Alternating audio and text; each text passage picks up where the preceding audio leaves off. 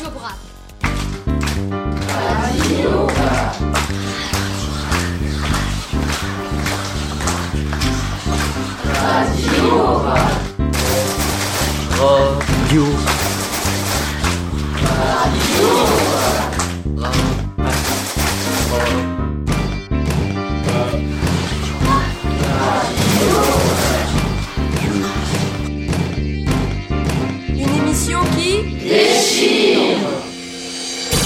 Bonjour à toutes et à tous, vous écoutez Radio Brac, l'émission des classes médias du collège Lucie Aubrac de Tourcoing, et vous êtes sur Radio Boomerang, le 89.7 FM.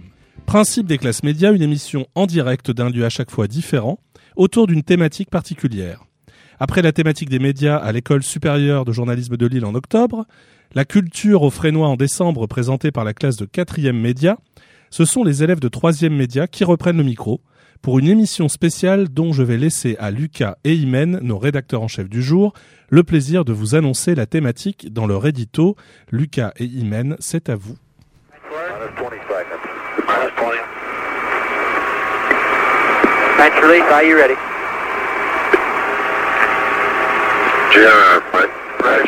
Allô la Terre, allô la Terre, c'est Lucas. Je vous parle depuis la Lune, vous me recevez? Je te rejoins 5 sur 5, Lucas. Ça tombe bien que tu me parles de l'espace car je suis justement au Forum des sciences à Villeneuve d'Ascq, en direct du planétarium. Je crois comprendre que tu as 384 000 km de moi. Mais men, pourquoi tu me parles de la distance Terre-Lune? Eh bien, Lucas, pour informer nos auditeurs et auditrices, la thématique de notre deuxième émission, Science et Science-Fiction. Ah d'accord, je comprends bien le rapport avec la science, mais men, pourquoi la science-fiction aussi? Parce que Lucas, nous allons aussi parler du futur. Ok, men. Écoute, pendant que tu annonces le sommaire de l'émission, je vous rejoins au Forum des sciences avec ma fusée supersonique. D'accord, Lucas. Dans notre émission, nous parlerons science et éthique avec Noam, monde de demain avec Morgane et Jade, musique avec Linda, sans oublier nos reportages sur notre sortie au Forum des sciences et sur Tintin en cours de sciences physiques. Nous recevrons aussi, comme d'habitude, trois invités, Colette Cazin, Simon DeVos et Olivier Moreau, qui ont tous un rapport avec le Forum des sciences.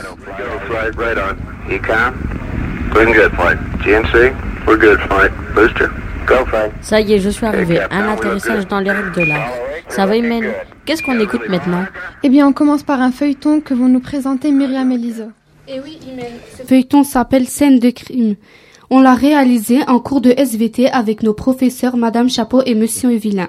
Pour que les auditeurs comprennent, tu peux résumer l'histoire s'il te plaît Lisa Bien sûr Myriam. Figurez-vous que nous avons découvert il y a un mois le corps inanimé d'Olivier Dubois. Quelqu'un avait tenté de l'assassiner. Très vite, nous avons analysé la scène de crime en prélevant des indices. Tu veux dire comme dans la police scientifique, dans les experts? Tout à fait. Tu peux nous parler des suspects, Lisa, s'il te plaît? Le mieux, Myriam, c'est d'écouter le troisième épisode de la série. Euh, le criminel Bah c'est moi. C'est une femme parce qu'on a trouvé une boucle d'oreille. C'est sûr qu'il y a plusieurs indices qui mènent euh, à des personnes pas de de l'accusation. Tant qu'on n'a pas les preuves, on pourra, on peut pas donner d'accusation. Il faut jamais croire en plus. Scène de crime. Épisode 3. On a un suspect numéro 1. Brigitte. Parce qu'en fait, Brigitte, elle est. euh, Enfin, tous les témoignages des. euh, par exemple, Madame de Carnin et tout, et ben elle confirme que Brigitte, elle était la seule à la loge entre midi 30 et midi 45. Et le crime s'est déroulé entre midi 30 et midi 45. Ça fait, euh, ça fait du coup, bah, et elle a dit qu'elle était passée par la salle culturelle à 8h30 pour passer chercher des affaires. Et euh, on a découvert que Brigitte, elle est fumeuse, on a retrouvé un mégot. Donc euh, c'est potentiellement son mégot. Elle a perdu une boucle d'oreille qu'on a retrouvée aussi. Et maintenant, il ne reste plus qu'à déterminer son groupe sanguin. Enfin, le groupe sanguin du sang qu'on a trouvé sur la scène du crime. Et si c'est B-, et ben c'est Brigitte la coupable. Donc Brigitte, suspect numéro 1. On a trouvé une empreinte sur la scène de crime euh, de taille 39, des chaussures de sécurité et Roger a les mêmes. Ça peut pas être. euh, C'était comment il s'appelait là? Des- De fer parce qu'il n'y a pas. euh, il pas à la bonne taille. Il- le tueur il est entre 1m55 et 1m65. Alors que lui fait 1m76. Donc on a plusieurs suspects, on a. On a Madame On a- de Carnin. Madame de Carnin. Madame de après on a Elle Madame euh. Desfond. On a Madame Desfond. La mat. Et Madame euh, Brigitte aussi. Sans blague, un chien va peut tuer quelqu'un. Donc en fait, du coup, comme c'est entre 1m55 et 1m76, bah c'est forcément 1 mètre. Non, c'est 1m62 qu'elle a. Non, c'est 1 mètre- entre 1m55. Oui, 1m55 à 1m65. Brigitte, il y a une possibilité. Alors là, en fait, au début, on suspectait Monsieur Defer parce qu'il y avait deux indices qu'on a retrouvés sur la scène de crime euh, comparés aux autres. Alors du coup, ben, on a regardé, on l'a suspecté, on était persuadé que c'était lui. Et quand on a lu le rapport euh, par rapport à l'arme, et ben en fait, euh, on a su que c'était entre le tireur, il était entre 1m55 et 1m72. Euh, alors, euh, l'arme utilisée, c'est un semi-auto de calibre 22 avec un silencieux. Euh, c'est un- une arme typique d'a- d'adhérent de club de tir. Le numéro de série de l'arme, c'est le SIG 6P200. Euh, ça a été, d'après les analyses de tir, ça a été tiré par un gaucher ou un ambidextre. La, ta- la taille de la personne qui a tiré elle est entre 1m, euh, 1m50 et 1m65. Bah moi je suspecterais plus Brigitte parce que bah déjà on a retrouvé des poils de chien et euh, comme elle a un chien enfin on sait qu'elle a des chiens mieux que sa chienne hein.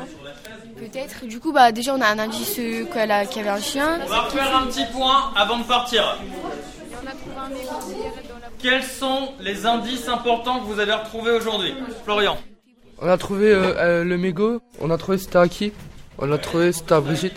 Les traces de sang retrouvées sur la chaise, c'est euh, c'est euh, le sang d'une fille. Donc potentiellement que Brigitte, elle s'est battue avec la victime. Parce que Brigitte, c'est ma suspecte numéro 1. Et qui d'autre comme suspect encore? Il y a Madame de Carmin parce qu'elle fait aussi entre 1m55 et 1m65. Il reste aussi Madame Desfonds qui remplit le critère de la taille. Et il reste aussi Madame Desfonds. Qu'est-ce que vous faisiez au collège le samedi du crime? Bah, ce fameux samedi, moi je suis juste passée au collège récupérer une pièce d'identité.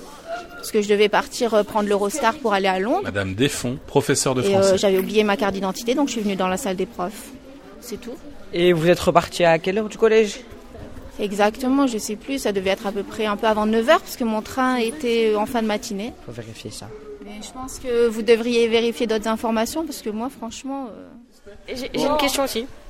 Euh, madame, vous écrivez de quelle main ou vous êtes, Vous euh, êtes gauchère ou Ouais, droite- gauchère ou droitière droitière? Moi, je suis gauchère. Euh, je fais beaucoup de choses avec la main droite. hein. Ah. Du coup, vous êtes ambidextre. Vous tirez de la main droite? Gauchère. À suivre. Dans le prochain épisode.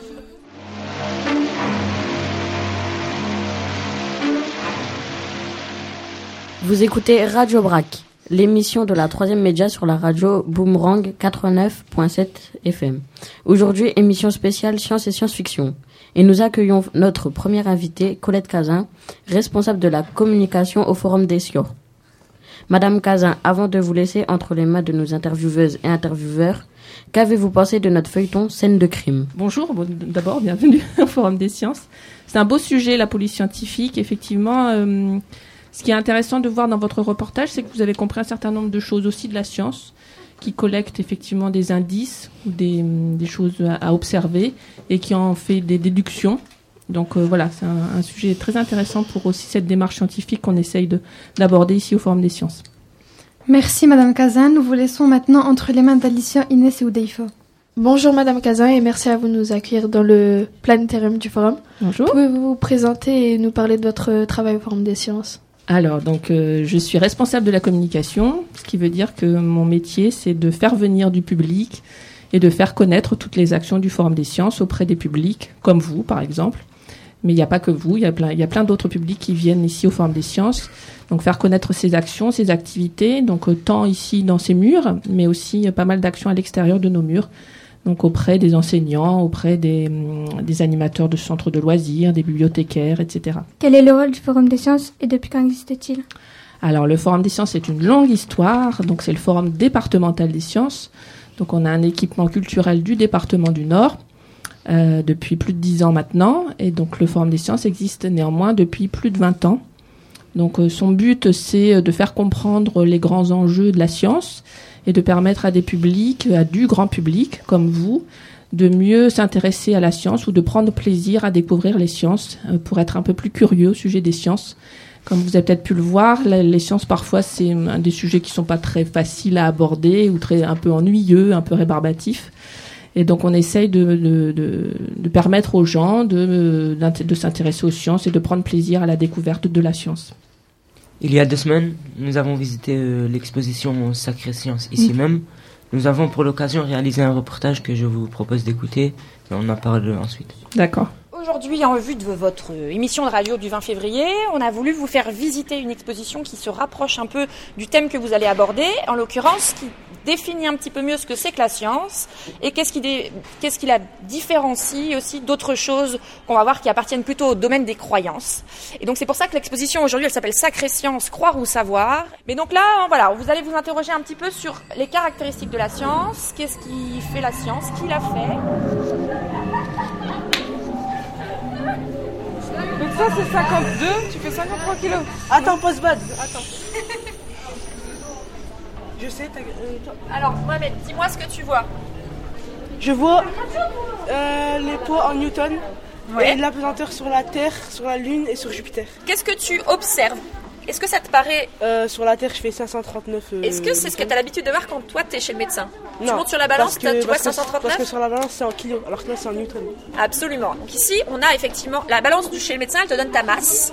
Et ici, tu as ton. Mon apesanteur. Ton, non, tu as ton, ton poids. Ton poids sur différentes planètes. Veux-tu être le témoin d'une étrange expérience Regarde-moi. Regarde-moi bien dans les Il y a plein de gens qui regardent. Alors attendez. Mais dans quel Dans quelques instants, Mademoiselle, C'est Alicia. verras un phénomène incroyable. Regarde dans les yeux, Alicia. Oui, regarde-moi bien. Moi, l'homme au regard de fauve. Je peux lire dans tes pensées.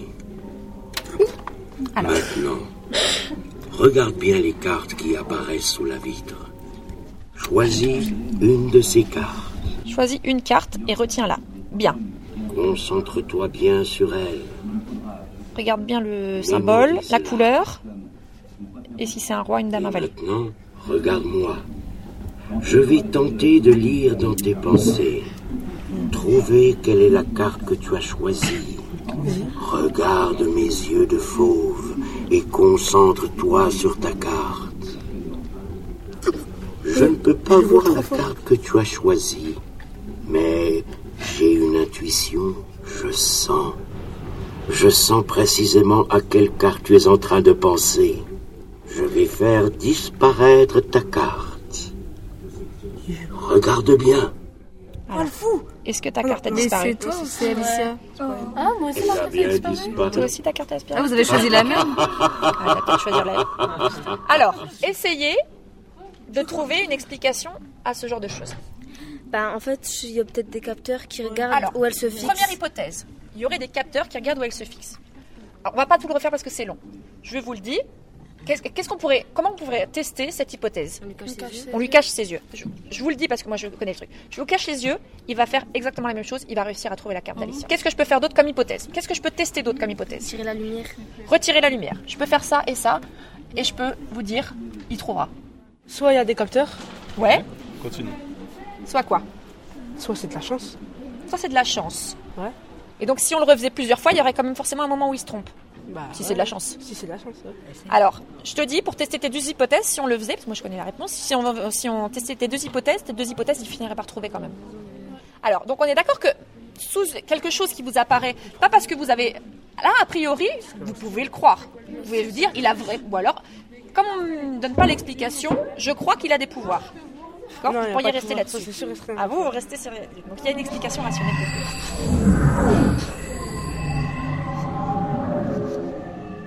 Vous êtes toujours sur Radio Boomerang en direct du Forum des sciences de Villeneuve-d'Ascq avec Colette Cazin, responsable de la communication. Madame Cazin, une réaction après l'écoute de notre reportage? Alors, bah, c'est un, beau sujet sur notre exposition Sacrée Science. Euh, je vois que vous avez euh, plutôt compris effectivement cette démarche scientifique qui est faite euh, de d'hypothèses que l'on va chercher à infirmer ou à confirmer pour avancer et mettre effectivement des théories scientifiques. Euh, donc à travers cette expérience que vous avez menée là avec l'histoire du magicien, ça vous a un peu bluffé d'après ce que j'ai compris. donc vous avez compris finalement euh, ce qui se passait? Oui. Alors? En fait, euh, quand, quand il dit qu'il va faire disparaître la carte, le jeu il tourne en, en dessous et il change les cartes. Il en met des autres. Ah, d'accord. Oui, donc effectivement, elle est assez bluffante cette exposition euh, de par le, le fait qu'il y a pas mal d'expériences à mener, où on, on est un acteur directement de, de, sa propre découverte. Et pour mieux comprendre effectivement ce qu'est la science, parfois, il faut aussi euh, expérimenter par soi-même. Donc là, c'est intéressant dans votre reportage parce que euh, ça éclaire bien ce propos-là. Bravo. Personnellement, j'ai été marquée par cette exposition où l'on pouvait manipuler, toucher, expérimenter. Ce n'est pas du tout comme un musée classique. Peut-on dire que c'est la marque de fabrique du Forum des sciences? Alors oui, c'est la marque de fabrique du Forum des sciences. Alors, petite précision, on n'est pas un musée. Alors, ce qui nous distingue d'un musée, c'est que dans un musée, il y a des collections, des objets, alors que ce soit des, œuvres d'art ou que ce soit des objets de collection. Nous, on n'a pas de collection. Donc on n'est pas un musée, on est ce qu'on appelle un centre de culture scientifique. Alors effectivement, euh, faire des expériences, c'est important pour nous. D'ailleurs, notre slogan, c'est Faites l'expérience des sciences. Alors que ça passe effectivement par de la manipulation, ça, passe par des expériences comme vous avez pu les, mener, ça passe aussi parfois par euh, des débats, des, échanges où on est euh, directement, où le public est directement acteur de sa propre réflexion, de son propre cheminement de pensée. Donc ça, c'est des choses effectivement importantes pour nous au Forum des sciences, de rendre le public acteur de sa propre démarche de découverte de la science. Le tour de magie euh, qui était euh, avec une statue, une carte à jouer, et ben, il y a beaucoup plu aux élèves. Et suite à ça, une question à vous poser. Qui décide euh, des expériences des expériences ici? C'est des scientifiques ou des gens qui travaillent au forum comme vous? Alors, vous avez peut-être pu voir effectivement l'exposition Sacrée Science. Juste à côté, il y a une autre exposition qui s'appelle Survie en Himalaya. Donc en fait, ce sont des expositions qui ne sont pas forcément toutes produites par le Forum des sciences, toutes créées par nous. Ce sont des expositions que l'on loue à d'autres centres de culture scientifique comme nous ou d'autres musées. Donc c'est le cas, comme celle que vous avez vue, Sacrée Science, elle vient d'un muséum en Suisse. Euh, et euh, donc on va aller chercher, euh, donc soit en fonction d'un grand thème de saison qu'on a identifié, donc euh, voilà, le, le, thème sur lequel on était en train de travailler, c'était effectivement cette grande question c'est quoi la science? Euh, Soit on, on sait au hasard effectivement de nos rencontres ou de, nos, de notre réseau de, de, de connaissances dans le, dans le domaine de la culture et de la culture scientifique, où effectivement on s'intéresse à des expositions qui peuvent euh, prendre place chez nous au Forum des sciences. Donc c'est pas toujours évident parce qu'on a effectivement des contraintes euh, voilà, d'accueil du public, des contraintes de temporalité, euh, voilà, donc c'est un peu comme ça qu'on qu fonctionne. Alors ici dans la maison, il y a euh, donc un service particulièrement qui s'en charge de cette recherche d'exposition. Donc c'est le service programmation, euh, donc qui recherche effectivement ces expositions ou qui crée des expositions quand ce sont nous qui les produisons. Par exemple, la dernière en date, c'était sur la pomme de terre, elle s'appelait Patate. D'ailleurs, en ce moment, elle est à la Cité des Sciences à Paris. Et donc c'est ce service qui est effectivement en charge d'aller chercher ces expositions ou de les créer. Combien il y a de services hein, en tout euh, ici Alors, bonne question. Alors, euh, on va être euh, trois services différents. Effectivement, un service programmation, médiation, donc qui rassemble effectivement ceux qui produisent ou qui vont à la recherche des expositions, mais aussi ceux qui les animent, le service médiation. Et puis un service plutôt autour de l'administration, l'accueil, voilà, tous ces services un peu qui sont techniques aussi, qui sont des services transversaux au service des autres et puis un service plutôt autour des actions euh, de développement des publics et des actions au, en dehors de nos murs, euh, et notamment aussi la partie communication. Donc trois grands services. Nous faisons euh, une émission sur la science et la science-fiction. Alors, est-ce que la science-fiction, elle a déjà eu sa place dans un, une exposition du Forum des sciences? Alors, on n'a pas fait une exposition particulièrement sur la science-fiction. Par contre, c'est un domaine que on n'hésite pas à, à, utiliser ou à, on va dire à convoquer, on peut, on peut appeler ça comme ça, quand on traite de sujets. Alors, je me souviens par exemple d'une exposition qu'on avait faite sur les créatures artificielles où effectivement il y avait cette dimension un peu euh, comment euh, les, les, les, artistes, que ce soit dans le monde de la littérature ou dans le monde du cinéma, utiliser euh, les créatures artificielles, comment les, les imaginer. Donc il y a eu d'autres sujets probables où, où, on a fait appel à la science-fiction, mais on n'a pas forcément fait de sujet d'exposition sur ce thème-là. Quoi qu'on ça pourrait être un beau sujet sur lequel on travaille dans l'avenir, pourquoi pas. Vous-même êtes-vous amatrice de romans ou de films de science-fiction? Alors pas du tout. non, vraiment pas. non, non, je, voilà, c'est un, un, un, domaine qui, qui, bon, qui m'échappe complètement. Par contre, je serais plus sensible à des, des romans plus d'anticipation où on, on essaye de deviner ce que pourrait être l'avenir, mais pas forcément dans une, une perspective complètement imaginaire. Et par exemple, La planète des singes de Pierre Boulle, ça fait partie de, de ces romans d'an- d'anticipation que vous, que vous aimez? Oui, c'est vrai, c'est- ça peut. Madame Cazin, quel sera le prochain grand événement euh, du Forum des sciences? Alors, il y a un, un grand sujet qui va nous animer pendant à peu près un an, qui a déjà démarré d'ailleurs, euh, autour des neurosciences. On a un vaste sujet euh, et qui va en fait rassembler plusieurs expositions. Donc une exposition sur euh, les émotions qui va s'appeler l'archipel des émotions qui va démarrer en avril et une autre juste à côté sur le risque qui s'appelle Risque oser l'expo. Donc euh, deux sujets aussi très très intéressants qui permettent effectivement d'aborder euh, comment euh, voilà comment quel est notre rapport à nos émotions, comment elles peuvent aussi influencer nos comportements, comment aussi elles, peuvent influencer notre rapport à la prise de risque et la prise de décision. Voilà, deux, deux beaux sujets qui démarrent à partir d'avril. Merci Madame Cazin. Avant de retrouver notre deuxième invité, Simon DeVos, journaliste scientifique, que vous connaissez bien au Forum des sciences, je crois, je vous propose de retrouver la chronique de Noam, une chronique sur la science et l'éthique. Bonjour. Dans le cours de français de Madame Desfonds, nous avons travaillé sur le clonage, à partir de l'univers et d'une série télévisée diffusée sur Arte. Real Humans. Nous nous sommes posé des questions sur le clonage et ses conséquences dans la société. Peut-on cloner des personnes aujourd'hui? Non. C'est interdit dans le monde entier pour des questions d'éthique. Mais le gouvernement chinois a autorisé les recherches. Si le clonage humain est interdit, le clonage animal, lui, était- est autorisé. En juillet 1996, Dolly, une brebis devenue célèbre car elle fut la première mammifère clonée de l'histoire. Dolly est née à l'institut, scientifique Roslin d'Édimbourg, en Écosse, grâce aux travaux de Ian Wilmut et Keith Campbell. Les deux chercheurs écossais ont réalisé leur clonage à partir du noyau cellulaire d'une autre brebis appelée Belinda. Ce clonage était une réussite scientifique. Mais il y a eu néanmoins quelques problèmes. Les chercheurs constatèrent un vieillissement précoce de Dolly. Tu veux dire que Dolly vieillit plus vite que les autres brebis? Mais pour quelle raison? En effet, Dolly a été clonée à partir de certaines cellules âgées de 6 ans. À sa naissance, son patrimoine génétique avait déjà 6 ans. Imagine si c'est arrivé avec un humain. Cette histoire pose des questions morales. Peut-on tout faire en science? Devons-nous nous poser des limites à la recherche scientifique? Et qu'est-il arrivé à la brebis? Malheureusement, elle est morte prématurément en 2003. Aujourd'hui, on peut aller voir son corps empaillé dans un musée en Écosse. Oh, c'est triste. En tout cas, merci Noam pour ta chronique. Tu soulèves des questions que l'on pourrait poser à nos invités d'ailleurs. C'est l'heure d'accueillir notre deuxième invité, Simon DeVos. Monsieur DeVos, vous vous souvenez de la brebis Dolly? Alors Dolly, euh, bah, je m'en souviens, oui et non. Enfin, je m'en souviens pas quand le clonage a été fait, puisque j'avais même pas 7 ans, donc euh, j'avais d'autres choses à penser à cette époque-là.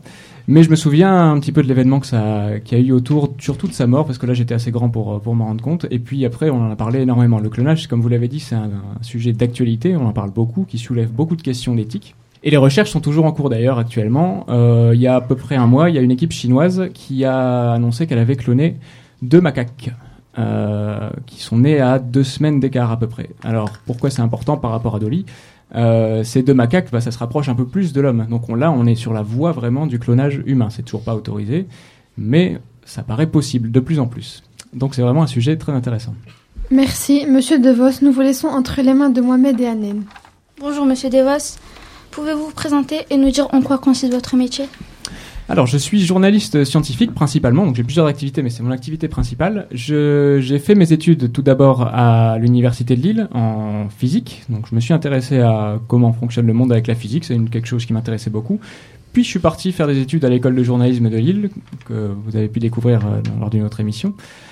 Euh, pour, être journaliste scientifique. Donc mon but, c'est d'expliquer des nouvelles scientifiques, d'intéresser le public aux sciences euh, sous la forme d'articles, d'essayer de faire des enquêtes pour fouiller comment se fait la science et quelles sont les dernières avancées. Ça, c'est l'un des buts principaux de, mon métier.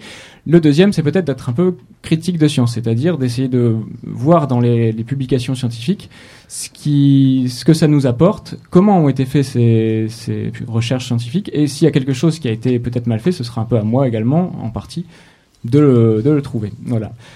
Euh, D'un autre côté, je suis également médiateur scientifique ici au Forum des Sciences, donc j'accompagne les groupes, comme vous avez pu euh, venir euh, avant, sur les expositions, sur Sacré Science par exemple. Bonjour. Au collège, il y a deux semaines, on a découvert une partie de votre travail en visionnant une, vidéo dans laquelle vous parlez d'un mystérieux bruit entendu perçu par un navire en pleine mer en 1997. Donc vous tentez de trouver une explication scientifique à ce mystère. Qu'est-ce qui vous a poussé à parler de, de ce mystère et est-ce vraiment de la science? Alors, qu'est-ce qui nous a poussé à parler de ce mystère? C'est, en tout cas pour nous, c'est la démarche de notre émission qui s'appelle Myst, qui euh, donc est... ça fait un an maintenant. Le premier épisode est sorti il y a un an. Ce mystère-là, ce qui nous a intéressé, c'est qu'il fait, parler l'imaginaire directement. On entend un bruit qu'on n'a jamais entendu euh, auparavant sur Terre. Et on a envie de se demander, bah, qu'est-ce que c'est? Tout le monde a envie de se demander, même ceux qui sont pas scientifiques, ils ont envie de se dire, bah, quand même, un bruit énorme comme ça qui qu'on n'a jamais entendu avant, qu'est-ce que ça peut être? Donc, on fait parler l'imaginaire. C'est très important. Tout le monde euh, a une part d'imaginaire, et c'est là qu'on va essayer de toucher la corde sensible de des gens. Après, on va essayer de faire une enquête dessus. Donc, moi, plutôt du côté scientifique, je réponds à ta, question. Est-ce que c'est de la science? Moi, ce que j'essaye de faire, c'est de la science, d'essayer de voir comment les chercheurs ont pu essayer de trouver une solution. Donc, euh, on liste, bah, est-ce que ça peut être un animal? Bah, Apparemment, c'est compliqué. Est-ce que ça peut être un autre phénomène? Bon, on n'a pas trop d'idées. Et petit à petit, c'est comme ça qu'on avance en science. Et mon collègue, lui, va enquêter plutôt d'un côté un peu paranormal ou mystique ou mythologique. C'est un point de vue un petit peu différent, mais qui suscite toujours l'imaginaire pour essayer d'avancer. Donc, on essaye de faire de la science, mais pas que. On essaye de faire du divertissement aussi avec cette émission. Pour les auditeurs qui voudraient voir la vidéo, elle est diffusée sur euh, une chaîne YouTube que vous avez créée qui s'appelle Myst. Pourquoi vous avez choisi le média Internet pour diffuser votre travail? Est-ce que vous aimeriez travailler sur d'autres types de médias comme la radio ou la télévision par exemple? Alors oui, bien sûr. Alors Internet, euh, on l'a choisi parce que c'est le média qui est le plus en vogue actuellement, euh, on va dire, qui est, qui est vraiment... euh, tout le monde est sur Internet et il y a beaucoup beaucoup de gens qui regardent les vidéos scientifiques sur Internet, les vidéos en général, mais scientifiques. Ça a beaucoup d'importance en ce moment. Peut-être que vous-même vous regardez euh, des gens comme, euh, je sais pas, Dr Nozman, euh, y penser et tout ça. Nous, euh, sans forcément s'inspirer d'eux, on trouve que c'est une démarche intéressante. Ça permet de parler à tout le monde. Tout le monde peut regarder chez soi une petite une petite vidéo et apprendre des choses directement sur Internet. Ce qui est bien avec la vidéo, c'est que ça permet de presque s'introduire euh, chez les gens directement. On a l'impression, quand on, quand on voit une vidéo d'un d'un- d'un youtubeur, qu'il est chez nous, qu'il nous parle comme si euh, était en face de nous. C'est ça qu'on a beaucoup aimé dans le, média Internet. Et qu'on retrouve peut-être un petit peu moins à la télé et à la radio. Mais néanmoins, c'est quand même des médias très intéressants. Ça permet de toucher d'autres publics. Il y a des gens qui sont pas très Internet et qui écoutent plutôt la radio ou qui regardent plutôt la télé. Donc, oui, si, euh, on a l'occasion un jour avec mon, mon collègue, pourquoi pas, on fera de la radio ou de la télé. Euh, Depuis quand êtes-vous passionné par la science et quel a été l'élément euh, déclencheur? Depuis quand je suis passionné par la science, c'est difficile à dire, et je ne sais pas s'il y a vraiment eu un élément déclencheur. J'ai l'impression d'avoir toujours été euh, intéressé, au moins, par la science. Peut-être que ça a commencé avec les émissions de C'est pas sorcier quand j'étais petit. Je sais pas si vous regardez toujours C'est pas sorcier. Euh, Tracy, c'est quand même vieux hein, maintenant, c'est un peu vieillot. C'était un petit peu les, les Fred et Jamy, c'était un petit peu les youtubeurs de l'époque, de notre époque. euh, c'est c'est eux qui nous ont appris bah, comment fonctionnait le monde euh, et qui nous faisaient des petites émissions rigolotes pour euh, qu'on apprenne des choses tout en s'amusant. Ça a peut-être commencé comme ça, puis après j'ai continué à, m'intéresser à la science pendant mes études euh, et c'est ça c'est passé aussi par la science-fiction. Je crois on parle on parlait un petit peu de science-fiction, on va en reparler peut-être après. Je me suis intéressé aux, livres de science-fiction sur la robotique notamment et sur plein d'autres sujets et c'est ça qui m'a poussé à essayer d'en savoir plus sur bah, comment fonctionne le monde et est-ce que c'est vrai ce qu'on raconte dans les livres de science-fiction. Y a-t-il selon vous des liens entre la science et la science-fiction? Est-ce que vous pensez que la science-fiction peut faire avancer la science? Et est-ce que vous avez déjà écrit des articles à ce sujet? Alors, y a-t-il des liens? Bi- Bien sûr, pour moi, qu'il y a des liens entre science et science-fiction. Je pense que les auteurs de science-fiction euh, sont un petit peu des, éponges. Ils vont absorber tout ce qui se passe en science actuellement et essayer d'imaginer ensuite bah, ce qui peut se passer euh, avec ces technologies ou avec ces recherches euh, actuelles. Est-ce que la science-fiction peut-elle faire avancer la science? Ça, c'est plus difficile pour moi. En tout cas, la science-fiction, pour moi, elle a un rôle où elle va questionner notre euh, rapport à la science et aux avancées euh, technologiques et scientifiques. Par exemple, c'est plus sur le côté culturel et social qu'on va avoir des, des réponses par la science-fiction. Si on a demain une technologie voilà, qui permet par exemple de se cloner, bah, c'est pas la science-fiction qui va nous permettre d'en arriver là, mais la science-fiction va nous dire est-ce que c'est bien, est-ce que c'est pas bien le clonage humain, est-ce qu'on est-ce que ça peut être limité, est-ce qu'il faut complètement l'interdire? C'est là que la, science-fiction intervient. Euh, donc il y a un échange entre les deux qui est très intéressant, je trouve. Euh, Est-ce que j'ai déjà écrit des articles sur le sujet? Oui, parce que j'ai tenu un blog pendant quelques mois, peut-être un petit peu plus, sur la science au cinéma. Mon, concept, c'était de- d'essayer d'expliquer euh, de partir d'un film, souvent de science-fiction, mais pas forcément, et d'essayer d'expliquer quelle est la partie scientifique euh, qui est, de la- qui est euh, inclue dans ce film, et est-ce qu'elle est vraiment euh, bien fouillée ou est-ce qu'il y a des petites erreurs? J'ai notamment mon premier article, c'était sur Real Humans. Vous parliez tout à l'heure, vous faisiez référence aux robots, à la robotique. Euh, par exemple, Asimov est un auteur qui trouve grâce à vos yeux dans, dans son cycle des robots, son fameux cycle des robots? Exactement, c'est par lui que j'ai vraiment commencé la science-fiction, on va dire la science-fiction euh, adulte. Je trouve que Asimov, c'est euh, un bon moyen de passer de l'imaginaire euh, adolescent à l'imaginaire adulte, où euh, c'est pas de la grande littérature, en sens où c'est très compliqué à comprendre, mais on a des questions comme ça intéressantes, philosophiques même parfois, qui sont soulevées grâce à ces bouquins, notamment le cycle des robots. Et vous parliez de Jamie euh, quand vous étiez jeune, qui vous a éveillé à la science. Est-ce qu'il y a une émission aujourd'hui scientifique à la télé ou à la radio qui, qui vous plaît particulièrement ou que vous aimeriez conseiller euh, aux élèves? Alors, à la radio, euh, moi je me, suis mis il n'y a pas très longtemps à écouter la radio. J'écoutais de temps en temps comme ça, mais pas beaucoup. Ce que j'écoute euh, pas mal, c'est l'émission de France Culture qui s'appelle La méthode scientifique, par exemple, que je, trouve très bien faite et très intéressante. Sur la télé, je regarde plus trop. Non, après, c'est des, euh, sinon des, des youtubeurs qui sont intéressants, que, vous avez, que vous connaissez peut-être, Dirty Biology ou, ou Y Penser. Je trouve que c'est très intéressant leur démarche. Une dernière question, Monsieur DeVos. Euh, par votre métier de journaliste scientifique, vous savez certainement qu'il existe des gens en France qui pensent que la Terre est plate. Dans notre propre classe, il y a des élèves qui remettent en question le fait que les Américains sont allés sur la Lune en 1969. Que pensez-vous de ce phénomène et que diriez-vous aux élèves qui croient ce genre de choses? C'est une question assez difficile. Euh, je, vais, je vais la prendre vraiment en deux temps. D'abord, pour ceux qui pensent que la Terre est plate, euh, en, effet, il y a beaucoup de preuves à première vue. On pourrait croire que la Terre est plate. Déjà, euh, nos, yeux le nous disent, bah, quand on regarde l'horizon, on n'a pas l'impression que, c'est rond, on a l'impression que c'est plat devant nous. Euh, on peut trouver pas mal d'arguments pour euh, penser que la Terre est plate. Ce qu'il y a, c'est qu'il y a des anomalies dans tout ça. Par exemple, si on, imagine, si on a déjà vu une éclipse, on peut imaginer comment est-ce que ça se produit une éclipse. Bah, si la Terre était plate, on pourrait pas vraiment avoir d'éclipse, ou alors pas exactement sous cette forme-là. Donc, on peut se poser des questions et, et essayer d'aller plus loin. Et en allant plus loin, on découvre que bah, peut-être que finalement, si la Terre est ronde, euh, on peut mieux expliquer certains phénomènes, comme les éclipses. Euh, donc cette question, elle permet d'aller un petit peu plus loin dans euh, ce qu'on voit. Ce qu'on voit, c'est pas forcément toujours la réalité. Il faut toujours essayer d'aller un petit peu au-delà de, ce que nos sens voient et essayer de comprendre comprendre le monde comme ça. Pour la deuxième question qui concernait les Américains sur la Lune, ça c'est plus un peu un petit peu plus compliqué, mais on peut aussi faire des expériences pour essayer de prouver entre guillemets que les Américains sont allés sur la Lune. Alors je vais vous expliquer rapidement comment ça se passe. Les Américains quand, ils sont allés avec les missions Apollo, ils ont mis des petits miroirs sur la Lune, des miroirs.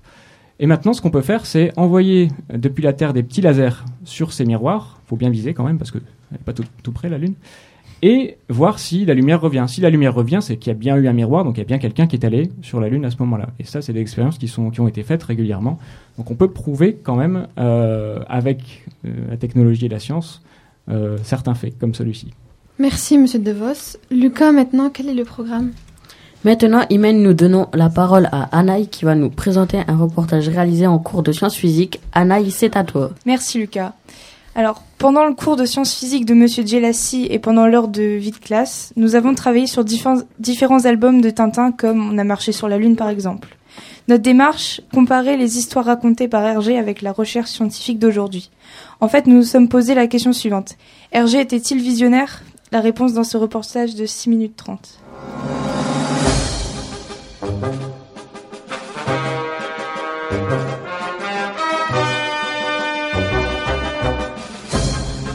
Georges Rémy, alias Hergé, est, de nationalité belge. Il est mort à 76 ans en 1983. Il a été dessinateur, humoriste, auteur de BD et scénariste. Son pseudonyme Hergé est formé par les initiales R et G de son nom et son prénom. Il a écrit plusieurs œuvres comme Le Temple du Soleil, L'étoile mystérieuse et les plus célèbres sont Objectif Lune qui a été écrit en 1953 et On a marché sur la Lune, interprété en 1954.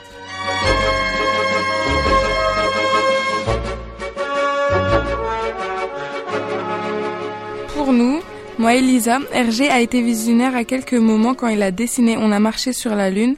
Nous allons vous expliquer pourquoi.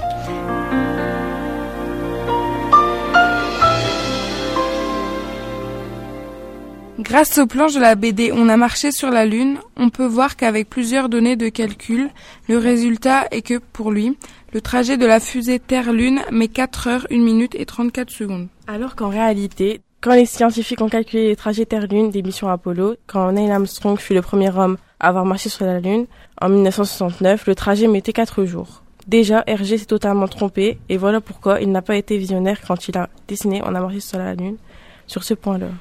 Mais il a pu être visionnaire quand il a choisi la couleur des scaphandres, qui sont orange comme ceux de la mission Apollo, car cette couleur est choisie pour mieux repérer les astronautes. Pour les casques, il s'est trompé, les imaginant transparents pour mieux voir les personnages, alors qu'en réalité, il y avait un filtre disposé sur les casques. Allô, fusée lunaire appelle la Terre. Fusée lunaire appelle la Terre. Allô, allô, ici la Terre. Votre vitesse est maintenant de 11 km secondes. Vous venez de Dans la BD On a marché sur la Lune, Tintin et le capitaine Haddock subissent une pluie de météorites très bruyante. C'est vrai, Alicia Non, c'est pas vrai car sur la Lune, il n'y a pas d'air, donc il n'y a pas de possibilité de son. N'est-ce pas, monsieur Gelassi Monsieur Gelassi, est-ce que c'est possible ça Qu'on entende des bruits sur la Lune? Il faut savoir que les ondes se divisent en deux catégories, les ondes électromagnétiques et les ondes mécaniques. Les premières peuvent se propager dans tous les milieux, c'est-à-dire même dans le vide, alors que les secondes, les ondes mécaniques, ne se propagent pas euh, dans le vide, elles se propagent uniquement dans un milieu matériel. Or, les ondes sonores font partie de la deuxième catégorie, c'est-à-dire les ondes mécaniques, et par conséquent, elles ont besoin d'un milieu pour se propager, ce qui est impossible sur la Lune, vu qu'il n'y a, enfin, vu que le milieu est, le vide. Hergé s'était trompé là-dessus. Une autre remarque sur euh, l'œuvre d'Hergé Alors, euh, Hergé, il raconte aussi euh, dans Objectif Lune le départ et la préparation du voyage sur la Lune. Et euh, Hergé, il évoque la pesanteur qui serait six fois moindre que sur la Terre. Euh, les faits que, émis par Hergé sont validés par les scientifiques, car d'après certaines explications, si on divise l'intensité de la pesanteur sur la Terre et celle sur la Lune, on obtient 6,25, donc Hergé avait raison. Quand Hergé dit qu'il y a de l'eau sur la Lune, eh ben, il a raison parce que en 2008, il y a une sonde indienne qui a été envoyée sur la Lune pour euh, voir s'il y a de l'eau et on a trouvé de l'eau. Il y a aussi euh, On a marché sur la Lune lorsque le capitaine Haddock sort de la fusée, il se fait attirer par euh, la météorite Adonis. À cause de la gravité, ces, prédictions ont été, ont été ré- réalisées par les scientifiques un peu plus tard. Prenons l'exemple de la Terre avec l'homme. Euh, les deux, ils exercent une force euh, d'attirance. Mais comme euh, la Terre, elle est plus, elle est plus grosse que que, l'homme, ben, c'est, elle exerce une, une sorte d'attirance euh, plus élevée. Et c'est la mesure Adonis et le capitaine Haddock. Le phénomène dont parlait euh, Oudeifa s'appelle la gravitation universelle et il a pour cause que tous les objets s'attirent mutuellement. Donc effectivement, si le capitaine Haddock quitte la fusée en plein milieu du voyage spatial, il sera attiré par euh, la météorite Adonis. Donc là encore, euh, Hergé nous fait preuve de euh, sa grande vision et son amour pour les Mes félicitations, professeur. Tout s'est exactement passé comme vous l'aviez prévu. Euh, Hergé, c'était un, un visionnaire, mais il pouvait se tromper. Quand il a écrit euh, On a marché sur la Lune, on projette euh, un vol lunaire de 4 heures et 1 minute dans les années 50. Or, grâce à la mission Apollo 11, les premiers hommes sont allés sur la Lune en 1969, en 4 jours seulement. Dans le même album, Tintin prononce une phrase Pour la première fois, sans doute, dans l'histoire de l'humanité, on a marché sur la Lune. Ce qui se rapproche de That's one small step for a man, one giant leap for mankind. qui veut dire euh, c'est un petit pas pour un homme, mais un bond de géant pour l'humanité. One small step for man, Donc, en conclusion, est-ce qu'on peut dire que Hergé était visionnaire? Alors, la scène se passe quand même euh, 15 ans avant les premiers pas d'Armstrong sur la Lune. Donc euh, Hergé, en grand amoureux de la science, a, a montré euh, par euh, son talent qu'il était un, un visionnaire. Est-ce qu'on sait un peu euh, où il trouvait ses sources? Scientifiques bah, à l'époque, les premières recherches avaient quand même été faites. Même si on n'avait pas envoyé d'hommes sur la Lune, on avait déjà envoyé des satellites. Euh, donc euh, oui, c'est, c'était un, un bah, comme je l'ai déjà dit, un amoureux des sciences. Donc il, euh, il se documentait beaucoup. Il a, il a été, il a émis euh, plusieurs hypothèses qui se sont révélées exactes. Et donc est-ce que c'est un visionnaire ou est-ce que c'est quelqu'un qui a euh, bien su se documenter et utiliser les informations qu'on avait à l'époque? C'est quelqu'un qui a bien su se documenter en utilisant des informations qui, qui, qui étaient euh, connues déjà à l'époque. Toutes mes félicitations, professeur. Vous êtes le grand vainqueur de cette expédition. La Lune porte désormais la trace de nos pas. Oui, et nous y retournerons. Je vous le promets à tous, nous y retournerons très vite.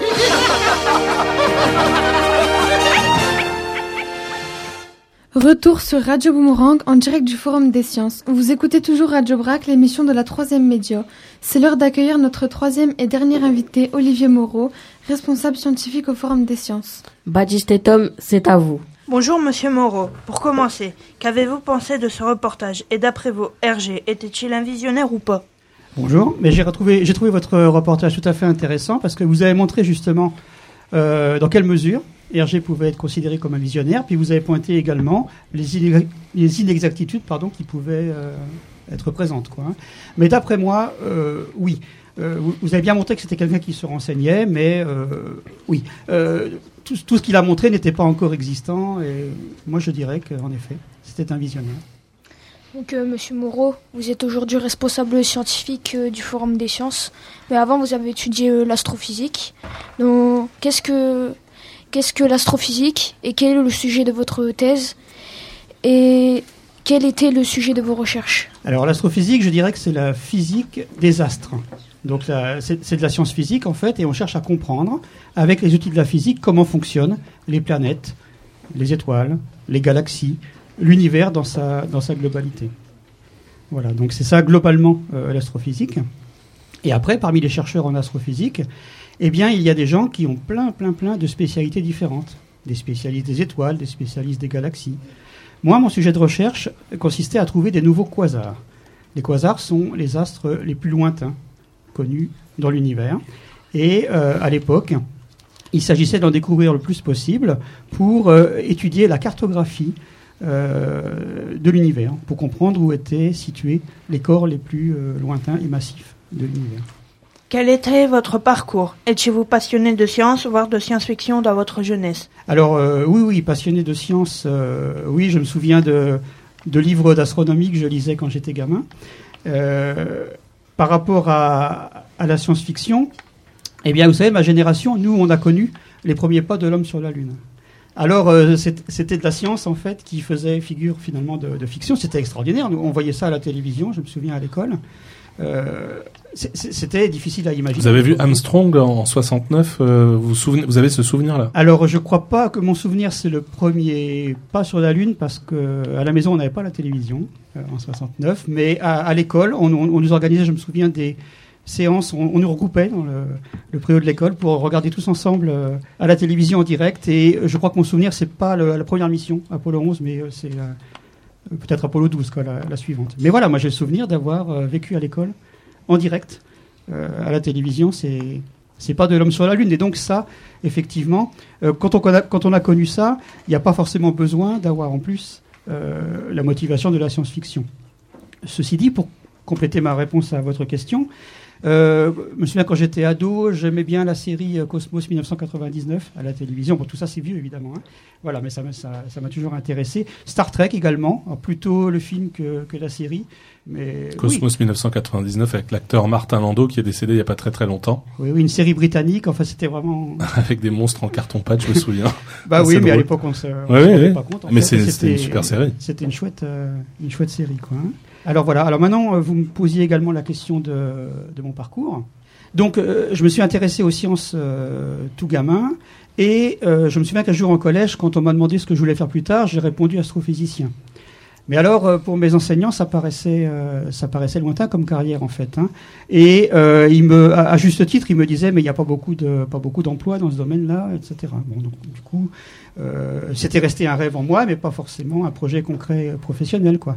Et puis, au fur et à mesure de mes études scientifiques, Donc j'ai fait un bac C, comme on appelait à l'époque, un bac scientifique, en, en région parisienne, en Seine-Saint-Denis. Et euh, après ce bac, eh bien, euh, voilà, j'avais pas vraiment le projet à l'époque d'être astrophysicien, mais je savais que je voulais étudier les sciences, donc je me suis inscrit à l'université à, Jussieu, à Paris, en sciences. Et puis je me suis spécialisé en physique. Et puis, euh, tu vois, au fur et à mesure qu'on avance dans les études, on est de plus en plus spécialisé. Donc j'ai choisi d'arriver en, DEA, comme on disait à l'époque, euh, l'astronomie. Aujourd'hui, on appelle ça un master, cette, euh, cette période-là des études universitaires. Et puis, ensuite, j'ai eu la possibilité de faire un doctorat, donc en astrophysique et technique spatiale, à l'issue de ce parcours qui représente des longues études, en fait. Donc, euh, en quoi euh, consiste votre rôle précis euh, de responsable scientifique ici au Forum des sciences? Alors, Et- responsable scientifique au Forum des sciences, ça veut dire être garant de la qualité scientifique de ce qu'on présente au public ici. Alors, pour ça, eh bien, je travaille avec des universitaires. Nous, ici au Forum des sciences, on ne peut pas être spécialiste de tous les domaines, mais autour de nous, dans la région, il y a plein, plein, plein d'universitaires, de chercheurs qui sont justement des spécialistes des sujets. Alors, en fonction des sujets qu'on traite, eh bien, on va chercher dans les laboratoires de recherche des scientifiques qui vont nous aider. Hein, donc, euh, une grosse partie de mon métier, c'est ça, c'est de constituer ce qu'on appelle des comités scientifiques pour garantir la validité des, des propos qu'on donne au public. Là, vous devancez une question que voulait poser Baptiste, mais vas-y, Baptiste. Travaillez-vous avec des scientifiques de France ou d'autres pays? Avec la NASA aux États-Unis, par exemple? Alors avec des scientifiques, oui, donc je, voilà, je voulais indiquer. Alors nous, on privilégie euh, le fait de travailler avec des scientifiques locaux, parce qu'il se trouve qu'à Lille et dans la région, de manière générale, il y a beaucoup de labos de recherche, donc on trouve notre bonheur en fait, hein, quels que soient les sujets qu'on traite. Après, il peut arriver effectivement qu'on invite des scientifiques euh, belges à travailler avec nous aussi, ça c'est intéressant. Alors avec les États-Unis, euh, non, j'ai pas le souvenir euh, ici au Forum des Sciences qu'on ait travaillé avec des scientifiques américains. Euh, j'ai parlé de la Belgique. J'ai le souvenir d'avoir travaillé avec des scientifiques de Grande-Bretagne parce que on, on- avec le British Council, on, on est partenaire du, du concours de communication scientifique qui s'appelle FemLab, euh, qui consiste à présenter un sujet scientifique en anglais. Et donc voilà, sur ce projet-là, on travaille avec des scientifiques britanniques. Est-ce que vous avez Également. travaillé avec des, des scientifiques qui participent à l'opération La main à la pâte, par exemple? Oui. Euh, plutôt que la main à la pâte, je dirais autour de la démarche euh, d'investigation. Oui, des scientifiques voilà, qui travaillent sur la démarche d'investigation. Oui, dans certains comités scientifiques, on, a, on en a inclus. Parce que nous avons un, un espace qui s'appelle Enigma, dans lequel nous présentons des, des enquêtes en fait, qui mettent en, en scène justement la démarche d'investigation. Enigma en référence à Turing, le mathématicien? Bah, en- oui, en référence aux énigmes scientifiques. euh, Ah, aussi, aux énigmes, d'accord. Oui. Donc euh, récemment, Thomas, Pesquet a récolté des tas de données pour euh, les scientifiques. Est-ce que vous avez déjà été en contact avec lui? Et prévoyez-vous un jour de faire une exposition à partir de son travail? Alors, je n'ai pas été en contact directement avec lui, mais vous savez qu'il a, il organisait des interviews en direct hein, depuis l'espace. il, y a, des clubs d'astronomie, des établissements scolaires également qui ont pu euh, en direct dialoguer avec lui. Euh, ça ça n'a pas été le cas ici, mais je peux vous dire effectivement que les, les données et les images qui sont prises par les astronautes, on les utilise ici au planétarium. Parce que vous avez parlé des expositions, mais ici on a le planétarium qui euh, constamment est sur le thème de l'astronomie. Et donc, effectivement, pour les séances de planétarium, eh bien, on se sert des travaux euh, euh, faits dans l'espace, quoi. Des images en particulier qui ont été prises. Avez-vous rêvé de devenir astronaute un jour? Non. Euh, non, je vais vous expliquer pourquoi. Euh, j'ai toujours rêvé d'être astronome, bien sûr, d'étudier, l'univers, en fait. hein. Mais y aller moi-même, euh, même si effectivement ce que je vous ai raconté sur les pas de l'homme sur la Lune en 69, ça faisait rêver, bah, y, aller soi-même, c'est, c'est quand même un sacré métier. C'est-à-dire que l'espace est un milieu extrêmement hostile. C'est-à-dire qu'il ne faut pas imaginer que c'est une balade simple, facile à faire, romantique, etc. hein. C'est des entraînements terribles, c'est un contrôle médical très poussé, etc. Donc euh, le métier d'astronaute, moi je dirais, c'est un peu comme, euh, je sais pas, pilote de chasse, c'est, extrême comme métier en fait. hein. Euh, donc voilà, moi j'ai, pas rêvé de ça. J'ai rêvé de, effectivement d'étudier l'univers depuis la Terre. Et ça, on peut le faire quand on est astronome. D'accord. D'accord. Donc euh, tout à l'heure, euh, nous avons parlé d'éthique et de morale. Avez-vous déjà eu peur euh, d'une découverte scientifique? Alors, euh, pas une découverte euh, faite par moi- moi-même quand j'étais chercheur, mais je vous ai entendu parler tout à l'heure du clonage. Eh bien, oui, je dirais que là, le, clonage humain, s'il se faisait, euh, oui, ça, ça fait peur. parce que euh, vous avez cité les problèmes éthiques que ça pouvait poser. Aujourd'hui, c'est interdit, mais est-ce que quelqu'un ne va pas le faire Oui, ça, c'est inquiétant. Qu'est-ce qui se passerait si on, si on clonait des êtres humains? Quelles seraient les conséquences sur euh, l'humanité, sur la condition humaine? Ça, oui, je vous avoue que je trouve ça inquiétant. Merci, Monsieur Moreau. Nous vous remercions. Euh, J'espère que vous aimez la musique, car c'est l'heure de retrouver la chronique musicale de Linda. Oui, oui, absolument. Merci à vous. Alors bonjour, je me présente, je m'appelle Linda, je fais partie de la troisième média et aujourd'hui je vais vous présenter un morceau que nous apprécions particulièrement et qui s'intitule Pretty Earth de Beyoncé. Cette chanson dénonce principalement le culte de la beauté et les concours de Miss. Ça nous tient à cœur parce que notre société est remplie de stéréotypes et les femmes d'aujourd'hui veulent toutes ressembler à la femme idéale en utilisant la chirurgie esthétique ou des choses pour modifier leur apparence. Si l'on poussait la logique de cette recherche de perfection jusqu'au bout, on se retrouverait dans la série Real Humans sur le clonage humain, que l'on a étudié en cours de français et dont Jade et Morgane nous parleront tout à l'heure dans leur chronique. Mais assez parlé et place à la musique de Beyoncé. Mama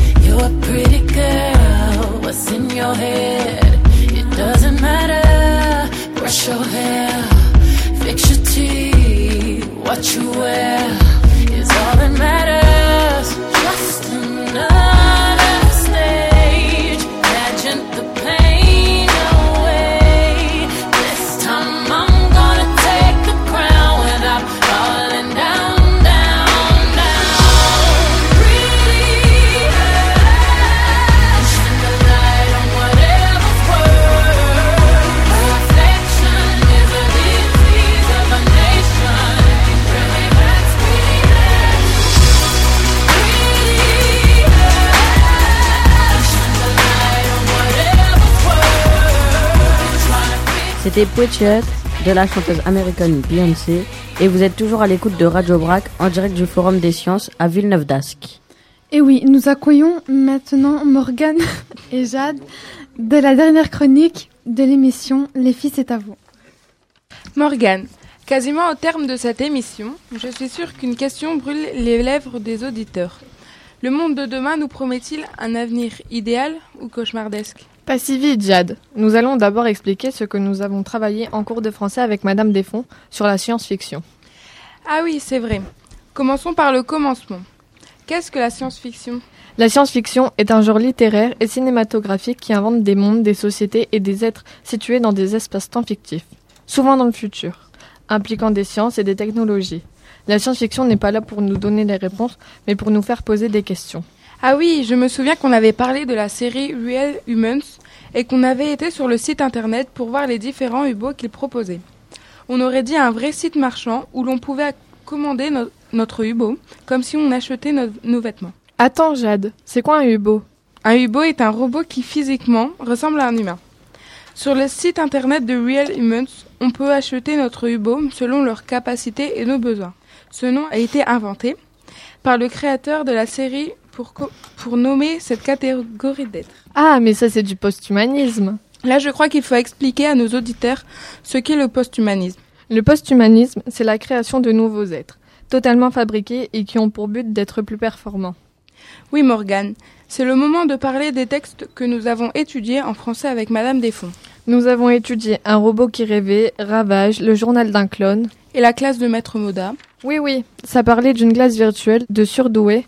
Et il y avait Joao, un personnage qui suivait le programme cl- scolaire clandestinement, avec d'autres de ses camarades brésiliens. Grâce à l'étude de tous ces extraits, nous avons compris que la science-fiction servait à faire réfléchir et à imaginer ce que pourrait devenir le monde de demain. Merci Jade. Nous ne savons pas ce que sera le monde de demain, mais nous pouvons vous parler de la prochaine émission de Radio Brac, car c'est déjà l'heure de vous quitter. Oui, Lucas, la prochaine fois, ce sont les quatrièmes médias qui feront une émission spéciale cinéma le 17 avril. Merci à vous, les élèves. Euh, merci à, à Lucas Imen, nos rédacteurs en chef du jour, et à tous les élèves qui ont préparé cette émission. On remercie aussi vivement, bien sûr, le Forum des sciences de nous avoir accueillis et les invités d'avoir euh, aimablement donné de leur temps pour euh, participer à cette émission. Euh, bien sûr, je remercie Colette Cazin. Dans l'ordre, Simon Devaux et Olivier Moreau, hein, dans, par ordre d'apparition dans l'émission. Euh, je remercie également tous les professeurs qui ont contribué à la confection de cette émission, à Monsieur Asman, professeur documentaliste, Madame Desfonds, professeur de français, et Madame Bloch pour son petit euh, encouragement habituel, Madame Chapeau, professeur de SVT, Monsieur Gelassi, professeur de sciences physiques. Euh, Est-ce que j'en oublie? Madame Deltour, qui n'a pas pu venir malheureusement, elle est malade. Elle nous écoute peut-être au fond de son lit. on, on- on pense à elle très fortement. On remercie bien sûr à la technique Fred et Radio Boomerang, toujours présents. Sans Radio Boomerang et sans les radios associatives, on ne pourrait pas faire ce type de projet. Voilà, je crois que je n'ai oublié personne, mais on voulait terminer par une petite surprise, car il se trouve que nous avons au sein de la classe média des talents cachés, une voix, celle de Linda qui vous a lu tout à l'heure sa chronique musicale, mais qui, je crois, sait aussi chanter. Et plutôt que de terminer par un générique comme de coutume, je vous propose d'écouter la voix de Linda, qui va nous interpréter une chanson de ses de son répertoire. Euh, Linda, si tu veux bien, tu préfères être debout ou, ou assise? Être debout. Alors je te tends le micro et euh, je vous remercie à tous et on peut l'applaudir pour l'encourager.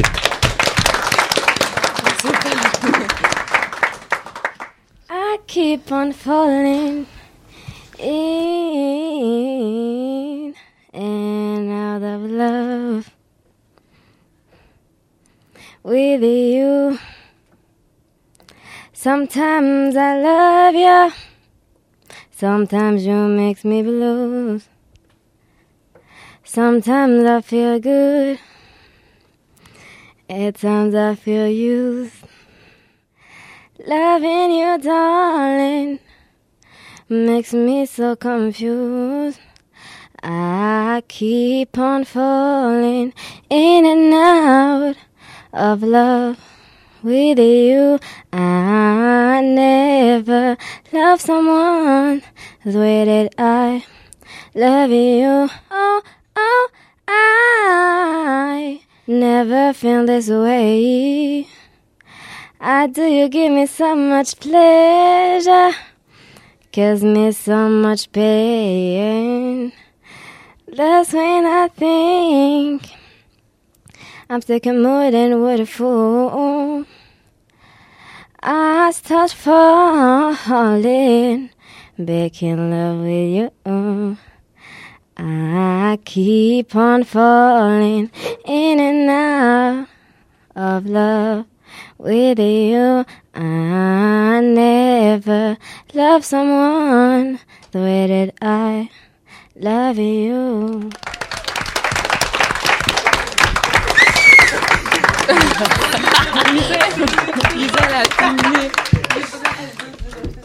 Radio Brass.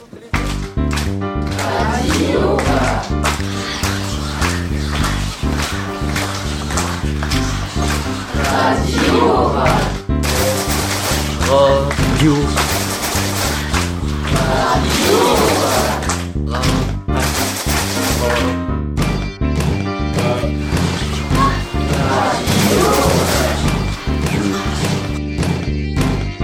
Une émission qui déchire.